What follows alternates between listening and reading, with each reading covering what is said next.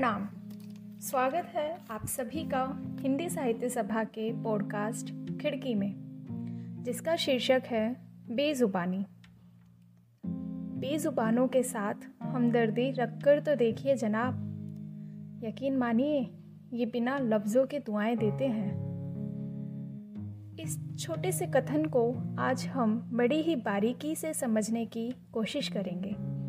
बेजुबानों की शिकायतें नाराज़गी और ज़रूरतें, सभी पर थोड़ा गौर फरमाएँगे।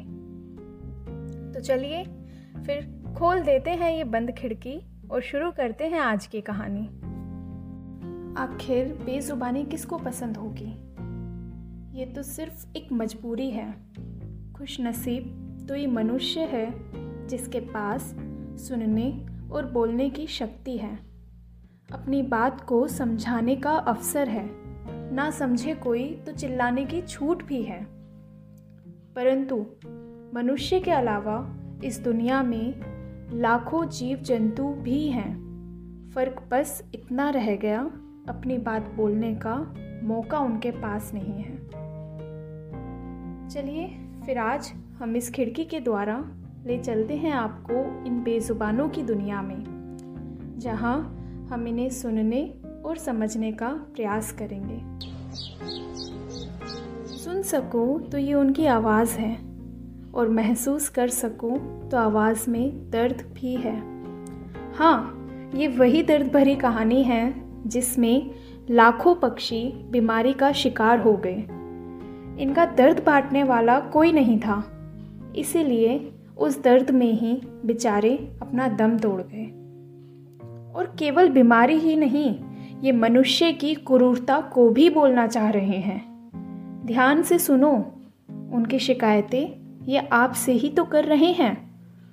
जो चीज़ें हमारे लिए ग्रीष्म ऋतु में इतना सुगम होता है, हमारे लिए फ्रिज से पानी लेके पीना। पर इन परिंदों को इस छोटी सी ज़रूरत के लिए चिलचिलाती धूप में भटकना पड़ता है। पानी की तलाश में भटकते हैं। पानी की एक एक बूंद के लिए तरसते हैं, पर इन्हें प्यासा ही रहना पड़ता है।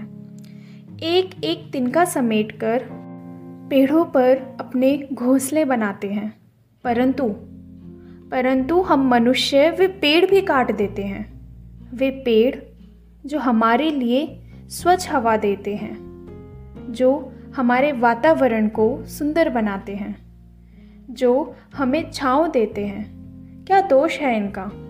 कि ये बेजुबान हैं? या ये कि ये इंसानों से सहानुभूति की उम्मीद रखते हैं? क्या इनकी बेजुबानी का यही परिणाम है? जो निस्वार्थ होकर हमारे लिए इतना कुछ करते हैं, क्या उन पर स्वार्थी होकर हावी होना ही हमारा धर्म है? याद है वो पूरे चाँद की रात? जगमगाते सितारे और खुले आसमान के नीचे सोना। या पहाड़ों की उन हसीन वादियों में बेफिक्र होकर टहलना या फिर विशाल समुंदर की उन लहरों में छप छप करना। आखिर ये सब किसकी पसंद नहीं होगी? परंतु ये खुला आसमान, ये साफ़ हवा, ये शीतल जल, इन चीज़ों का अकाल पड़ता जा रहा है। इन चीज़ों का हमारे जीवन में कितना महत्व है? क्या हम ये जानते हैं? हाँ हम जानते हैं और देख भी रहे हैं, पर दुर्भाग्यवश समझ नहीं पा रहे हैं। ये आसमान, जो कभी श्वेत तो कभी नीला हुआ करता था, पर आज धुंधला हो गया है। इसमें प्रदूषण की मात्रा इतनी बढ़ गई है कि रात्रि में तारे भी स्पष्ट रूप से दिखाई नहीं पड़ते।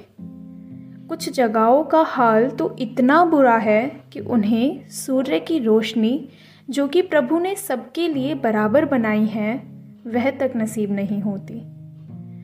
क्योंकि उनके चारों ओर धुएँ की वह काली चादर लिपटी हुई है, और ऊँची ऊँची इमारतें जो खड़ी हैं।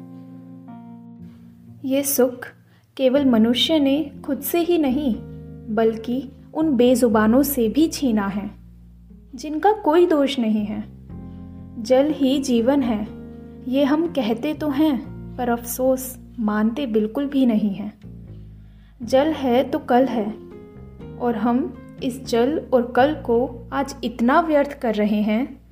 सभी जीव जंतु जल और वायु के बिना कुछ नहीं है, और हम मनुष्य इनके साथ साथ स्वयं के विनाश की ओर असीमित गति से बढ़ते जा रहे हैं। यह आकाश, वायु और जल हमसे कुछ कह तो नहीं सकते, परंतु हमें सुन ज़रूर सकते हैं और देख भी सकते हैं।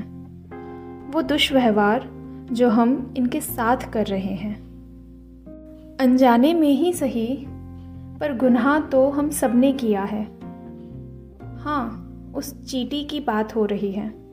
जो बेवजह कभी भी किसी के पैरों के नीचे आ जाती है।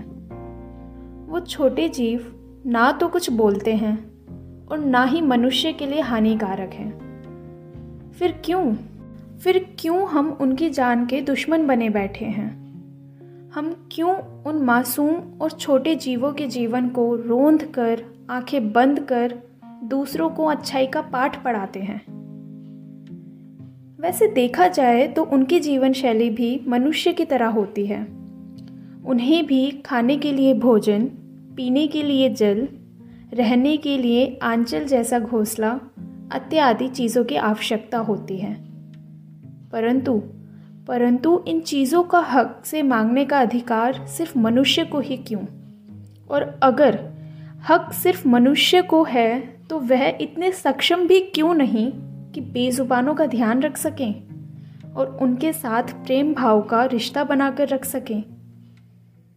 क्यों सिर्फ़ अपनी ज़रूरतों को पूरा करने की होड़ में दूसरों के जीवन के साथ खेलना इतना मामूली हो गया है? अच्छा क्यों ना कुछ पलों के लिए मनुष्य को ही बेजुबान कर दें। क्योंकि हमें अच्छे से पता है कि जीवन में समय चाहे जैसा भी हो अपनों का साथ बड़ा आवश्यक होता है। सुख हो तो बढ़ जाता है, दुख हो तो बट जाता है। अपनों के साथ अपने विचार प्रस्तुत कर समय कब बीत जाता है पता ही नहीं चलता। क्यों? सही बात है ना? किंतु सोचिए, यदि आपको किसी ऐसी स्थिति में छोड़ दिया जाए, जहाँ ना आप अपने विचार प्रस्तुत कर पाए, ना बोल पाए ना अपनी भावनाएँ व्यक्त कर पाए तो आपको कैसा लगेगा? उन अपनों के समक्ष अपनी बातें ना रख पाने की भावना, उस पीढ़ा को क्या आप समझ पाएँगे? उस पल को एक बार महसूस तो करके देखिए। जब तिनके तिनके के लिए इतना भटकना पड़े और पीने के लिए फिर पानी भी ना मिले, और दूसरों की क्रूरता को भी चुपचाप सहना पड़े क्या वैसा जीवन हम अपने लिए जीने की कल्पना कर सकते हैं? स्वयं विचार कीजिए। आशा करते हैं आपको आज का हमारा एपिसोड और उसमें प्रस्तुत हमारे विचार दोनों ही ज़रूर पसंद आए होंगे। आज के लिए इतना ही, फिर जल्द मिलते हैं एक नई सोच और नए एपिसोड के साथ। धन्यवाद।